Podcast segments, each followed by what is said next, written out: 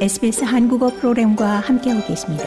sbs.com.au/korean에서 더욱 흥미로운 이야기들을 만나보세요. 엘바니지 정부의 국가 반부패 위원회 신설 법안이 하원을 통과하며 1차 관문을 통과했습니다. 공개 청문회 개최 기준을 낮추려는 시도를 포함해 자유당 연립과 크로스벤치 의원이 제안한 수정안은 거부됐습니다.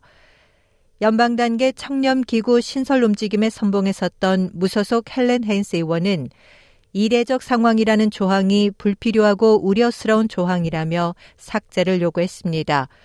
하지만 수정 요구가 지지받지 못하자 이례적 상황을 명확히 규정할 것을 정부에 요구했지만 이 역시 받아들여지지 않았습니다.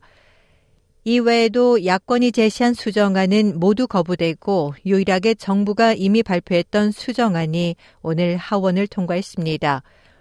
마크 드레이퍼스 연방 법무장관은 공공부문 내 심각한 부패나 시스템적 비리 행위를 조사할 반부패 기구 신설을 위한 이 법안이 호주 정치에 대한 신뢰 회복에 도움이 될 것이라고 말했습니다. Nothing is more important than ensuring our behaviour in this place upholds the bond of trust with us. 드레이퍼스 장관은 이곳에서 우리가 하는 행동이 국민과의 신뢰 관계를 유지하도록 하는 것보다 더 중요한 것은 없다라며 그 관계는 민주주의의 기반이라고 강조했습니다.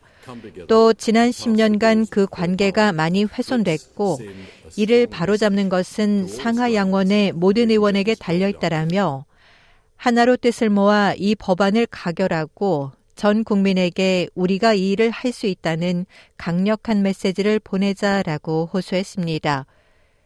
이 법안은 이제 상원으로 보내지며 다음 주 이에 대한 최종 표결이 이루어질 것으로 예상됩니다. 정부는 내년 중반에는 국가 반부패 위원회가 운영되도록 한다는 계획입니다. 좋아요, 공유, 댓글 SBS 한국어 프로그램의 페이스북을 팔로우해 주세요.